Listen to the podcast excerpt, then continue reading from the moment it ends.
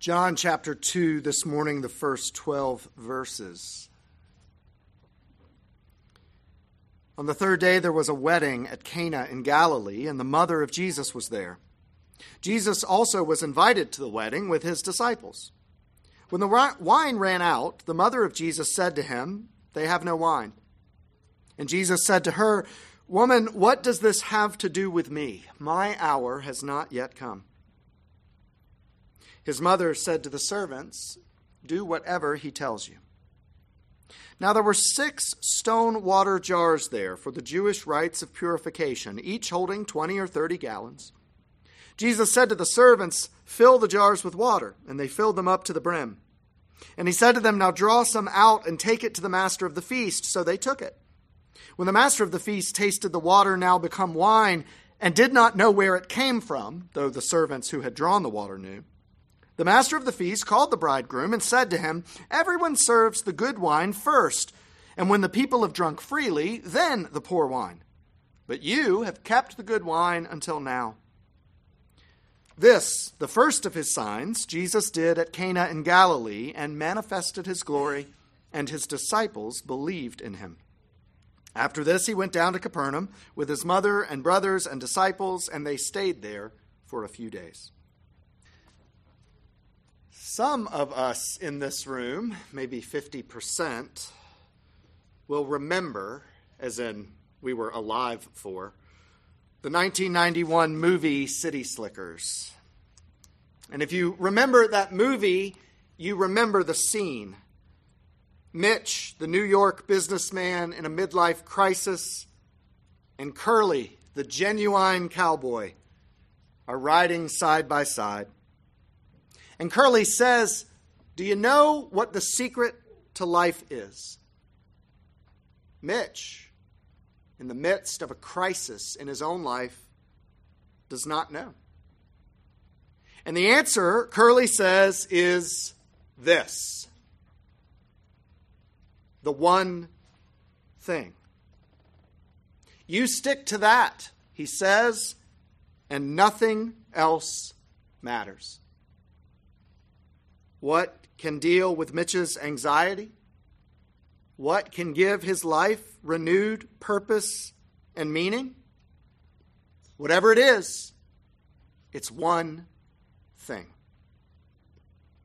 John's narrative of Jesus' public ministry will occupy the next 11 chapters of the gospel from here through the end of chapter 12. Because of what John says in verse 11, these chapters are often called the book of signs. And this, this morning's text, will be the first of many of Jesus' miraculous works. Signs is the term John prefers for miracles because he likes to emphasize how the miracles that Jesus performs always point to something beyond the miracle. What they point to is no mystery, of course. John told us from the beginning the Word became flesh and dwelt among us, and we have seen his glory. Glory as of the only Son from the Father, full of grace and truth. The miracles are signs of Jesus' glory. They are signs, therefore, of the Father's glory, signs that Jesus and the Father are one. That's why, the way John sees it, signs beget and reinforce faith in Christ. We marvel at this morning's story and what happened at the wedding feast in Cana. This, the first of those signs made publicly, but never forget how it ends. And his disciples believed in him. From this morning's passage through chapter 4, Jesus' ministry will focus in and around Cana.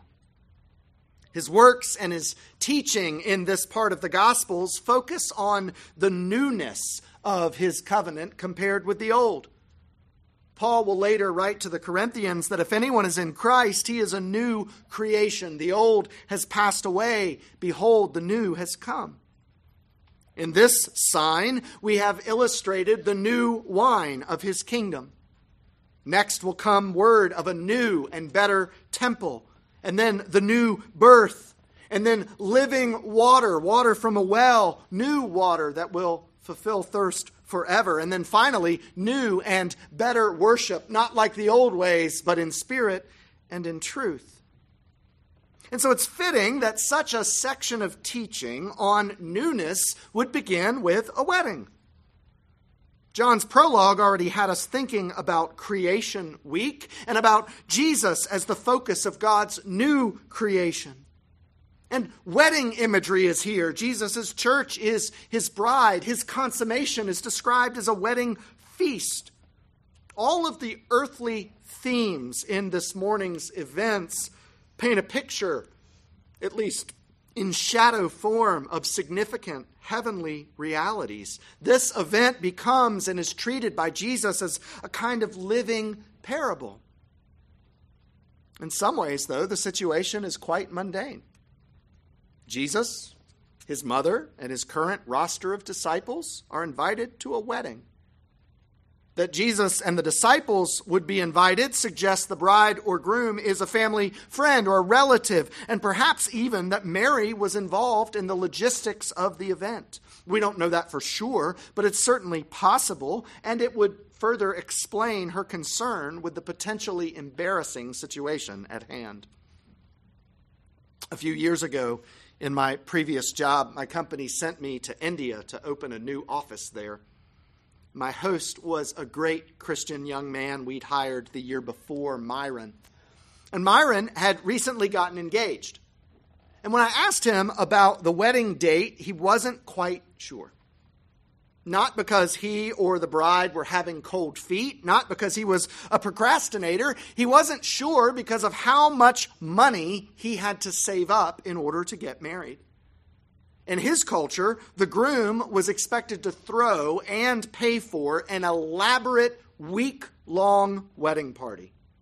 Everyone that you invited to the wedding was also invited to this party, and their accommodations, their food, and their drinks, Myron was expected to provide it all. That was the custom in the time of this story as well. All the expenses for a week long wedding celebration belonged to the groom the places to stay, the food to eat, the wine to drink, all of it was his responsibility. And there was a lot of shame attached to being unable to provide for your guests, of running out of anything. After all, if you can't provide for a week long party of your bride's family and dozens of their closest friends, how ready to be a groom are you? The German word Fremdschämen refers to the embarrassment you share with someone who is embarrassing themselves. So, whether Mary was simply feeling this or had herself dropped the ball, we'll never know. But she wants this potentially embarrassing problem solved quickly. When the wine ran out, the mother of Jesus said to him, They have no wine. Now, it's important here to understand her expectations. That is, why she is asking Jesus about this at all we know the story of what happens. We know the gospel stories of Jesus' many miracles. And so, of course, we think that Jesus is capable of performing a miracle here. But remember, he hasn't performed any public miracles yet. There is no reason to think that that's what Mary has in mind when she brings this problem to him. What she's likely doing is just counting on Jesus the way she has for most everything else day to day. From the gospel accounts, it seems that she was widowed by this point, probably from the time Jesus was about 12. And so, for many years, Mary has relied on Jesus' help for provision and no doubt for all kinds of situations that have come up. So when she makes her request, this isn't a follower of Jesus coming to him for some miraculous answer to an impossible situation. This is a widowed mom coming to the son she counts on most for help with her problems and telling him to fix it.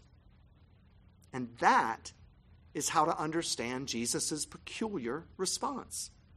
And he said to her, Woman, what does this have to do with me? My hour has not yet come.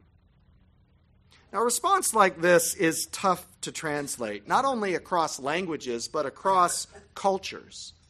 Jesus is not rude, He is abrupt, he is firm. The term that he uses, translated woman, is respectful, but it's not normally a term you'd use for your mother. Here in the South, ma'am gets the level of respectfulness right, but in the South, children do call their moms ma'am, and that's not how this term that Jesus used is applied. To get the tone right, maybe we need to go back to our movie illustration. We need to picture someone like Curly, who's asked by the hotel proprietor to intervene in somebody else's poker dispute. Ma'am, Jesus says, this isn't our business. Why Jesus would say such a thing is revealed by what he says after that. My hour has not yet come. This tells us what Jesus' answer is about. It tells us what Jesus is thinking. It tells us about Jesus' one thing. The one thing that will define and identify his purpose in life. He hints at it here. He will say it explicitly on other occasions. And leading up to it several times in John, he'll say, as he does here, that his hour has not yet come. He's looking at something different from what Mary is looking at. There will come a point, that point is actually, as we'll see, the message of Gentiles being included in the kingdom, Gentiles being grafted on by faith to his kingdom. That's the hour that will arrive. But the hour is about salvation. The hour is the will and the plan of his Father, whom Jesus always obeys. John 5:30 Jesus says I can do nothing on my own as I hear I judge and my judgment is just because I seek not my own will but the will of him who sent me. John 8:28 He who sent me is with me. He has not left me alone for I always do the things that are pleasing to him. Here in this brief exchange with his mother, the beginning of his public ministry, it's as though the switch flips on Jesus' life and he becomes singularly focused on the one thing. Prior to this, he was Mary's son. He worked as a carpenter. He was available to her needs and to her agenda. But here, his public ministry begins, and that's going to change things. One pastor explains that Jesus declares at this, the beginning of his ministry, his utter freedom from any kind of human advice, agenda, or manipulation. From Jesus' point of view, from this point on, his life will be cross focused because that is his Father's will for him. His life will be fixed on that one thing. He embarks on the on his ministry and the ministry of his Father. And so his only lodestar is his heavenly Father's will. Now, think about Mary's question. In that moment, Mary wants to make Jesus' life about her will, helping this groom avoid embarrassment. And that's not an altogether unworthy motive, but it's not Jesus' one thing. His response, which seems to come out of left field, indicates that he's already thinking about a future wedding. He's thinking about his union with his church. He's thinking about a future feast with great wine. That's his hour. That's when he will provide all that is needed. He'll not just be a guest, he'll be the bridegroom. And this event is not about that. This wedding is about some other guy, some other bride. Mary just wants more wine. She wants the embarrassment to go away. And if Jesus simply provides it, he will show her a miracle. But if he puts it in its proper context first, then he will show Mary something more than a miracle. He will show her a sign. Now, to her credit, Mary seems to understand this immediately. Can you imagine how difficult that must have been for her. The man that she raised, the little boy that she birthed and nursed, become the young man that she had grown to rely upon entirely. And though respectful, he's now putting some distance between them. Mary is experiencing her own form of what uh, mothers experience in leaving and cleaving as their children get married. Mom has to let go when her child is given or taken in marriage. And for Christ, his bride is the church. How painful it must have been for her beloved son to create even this little bit of distance between the goals and the desires of their lives. Her initial approach to Jesus in this situation is as a mother to a son. It's based on the assumption that she has some special access to him because, after all, she's his mother. And that's why it didn't work. But after Jesus' response, she seems to understand that there is no inside track for her. And so by faith, she adjusts her perspective. Remember when Peter had to do the same? Jesus, dealing with Peter and not his own mother, was a bit harsher in that context. Jesus began to teach that the Son of Man must suffer many things and be rejected by the elders and the chief priests and the scribes and be killed and after three days rise again. And he said this plainly. Jesus is pronouncing his Father's will for his life. And Peter took him aside and began to rebuke him. No, Jesus, let me tell you my wonderful plan for your life. Let me tell you what I want things to be for you. And turning and seeing his disciples, Jesus rebuked Peter and said, Get behind me, Satan. For you are not setting your mind on the things of God, but on the things of man. Thankfully, Jesus did not say that to his mother. Children, at some point, you'll have to adjust your perspective just the same way. You're growing up in Christian homes with Christian parents. They bring you to church every week. You hear the Word of God preached. Hopefully, you're participating in worship. That's all really good. It's honoring to God and it's good for you. But sometimes children who grow up this way can take God's blessing for granted. They'll think that because their parents have genuine faith, maybe they don't have to. They'll think that because they spent their childhood in church, a few years of living for self is something that God will understand. They think that they have an inside track with God because of who they are. And so they can live how they want and not how God wants. But what Peter learned, what Mary, Jesus' own mom, had to learn is that there is no inside track with God. All have sinned and fall short of the glory of God. All of us have that distance between ourselves and who God will make us to be. And though the church, this community of Christians that you're a part of, is the place where you'll encounter that Savior, you have to receive and honor Him as your Savior, not just your parents. Everyone who follows God has to seek to love Him with their heart and their mind and their soul and their strength. Mary's perspective changes. Her response becomes one of faith. Faith is usually expressed in very simple terms, and she turns to the servants and says, Do whatever he tells you. Gentle as his correction was, she receives it and moves forward in faith and trust. Whatever needs to happen here, Jesus can be trusted to do it or not to. That is so hard, isn't it? We want details. If someone won't tell us how they're going to do it, we at least want to know what the outcome's going to be, what they're trying to accomplish. Jesus gives Mary nothing to work with. She can either trust him or not.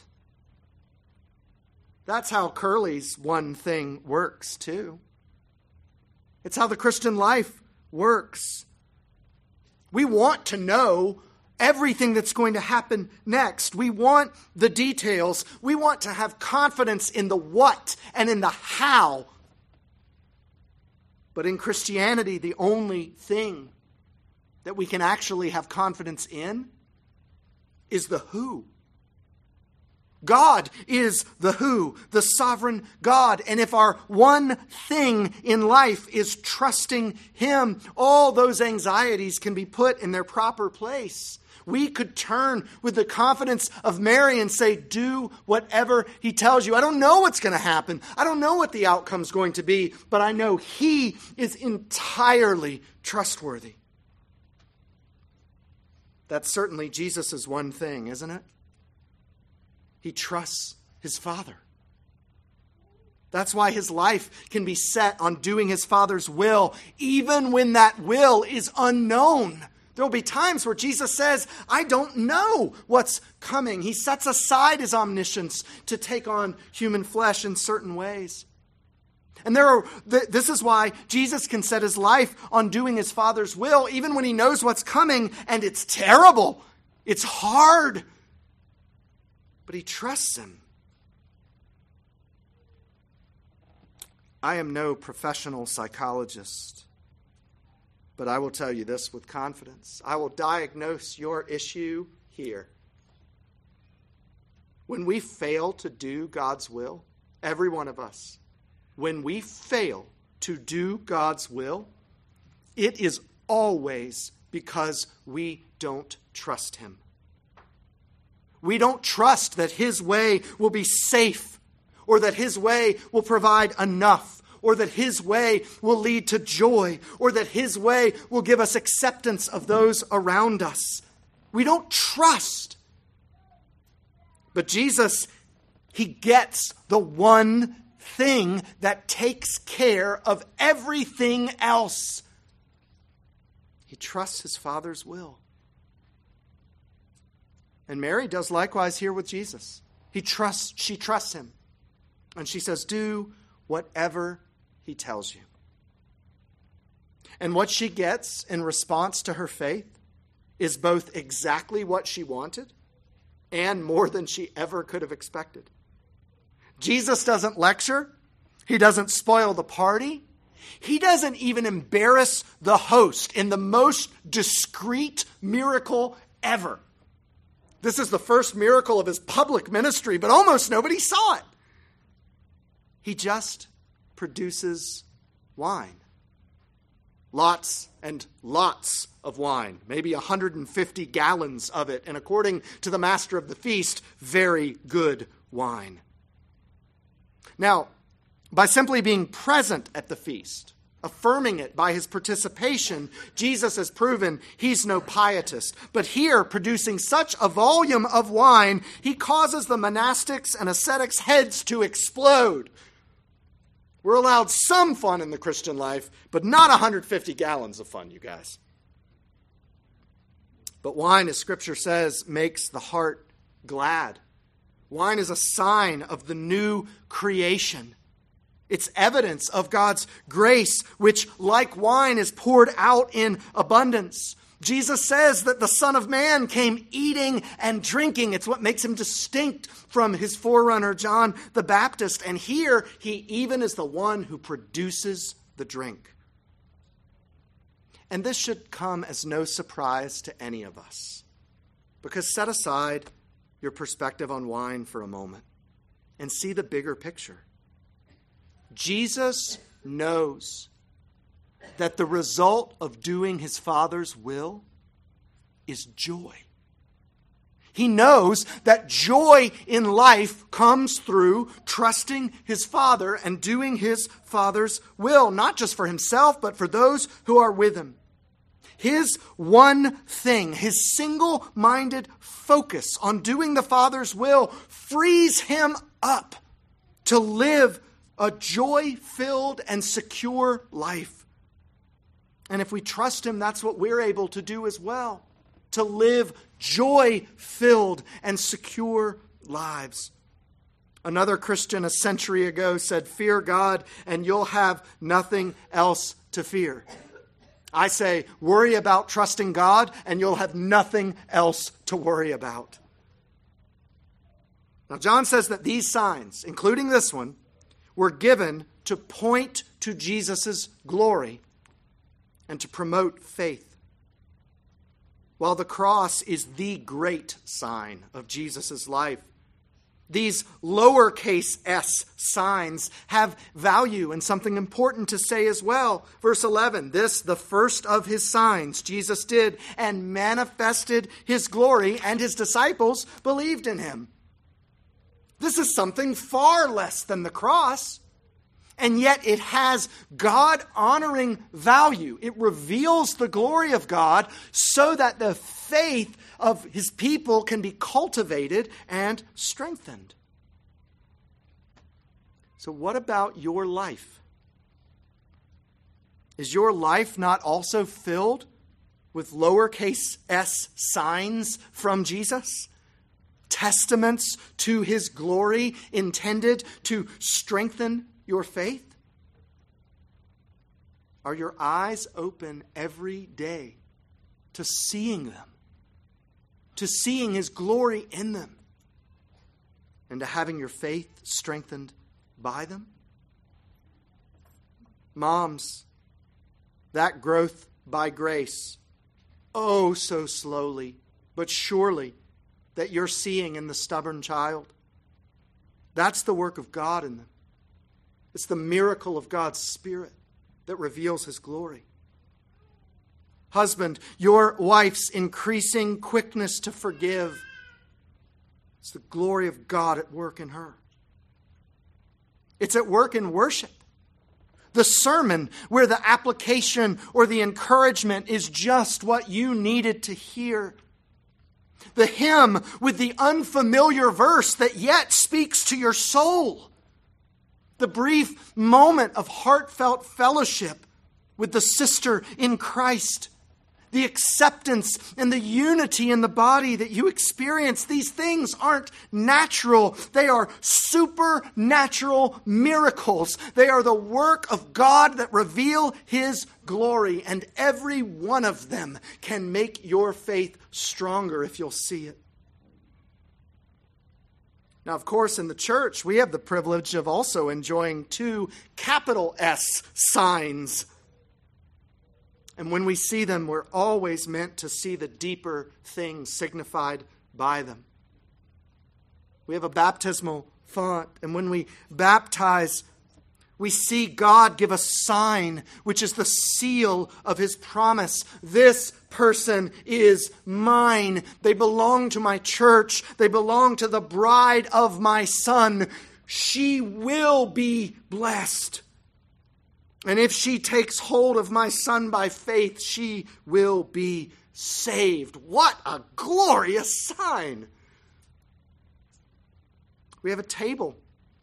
The Lord's table. We celebrate the Lord's Supper, a capital S sign, which is the seal of His grace. That's why this sign, unlike baptism, can only be received by faith. Anyone can take wine and bread Anyone can look sorrowful for sin, remember the death of Jesus, and eat and drink these elements, but only faith can see what lays beyond them. Jesus' ministry was filled with signs, signs that pointed to his glory. But as I read this week, the glory was not visible to all who saw the miracle. The servants saw the sign, but not the glory. The disciples and Mary, by faith, perceived Jesus' glory behind the sign, and they put their faith in him. Christian, look around you. You've been given faith. You have the eyes to see. So, what are you seeing? Start with the sacraments, the capital S signs, for they are certain and true. But also this week, look around at the other miracles of God's grace, the miracles He's working in this church and all throughout your lives, and see His glory in them. Let that grow your confidence and trust in Him. Let them point you to the one thing. For us, a life lived joyfully for the glory of God. Focus on that. and everything else takes care of itself.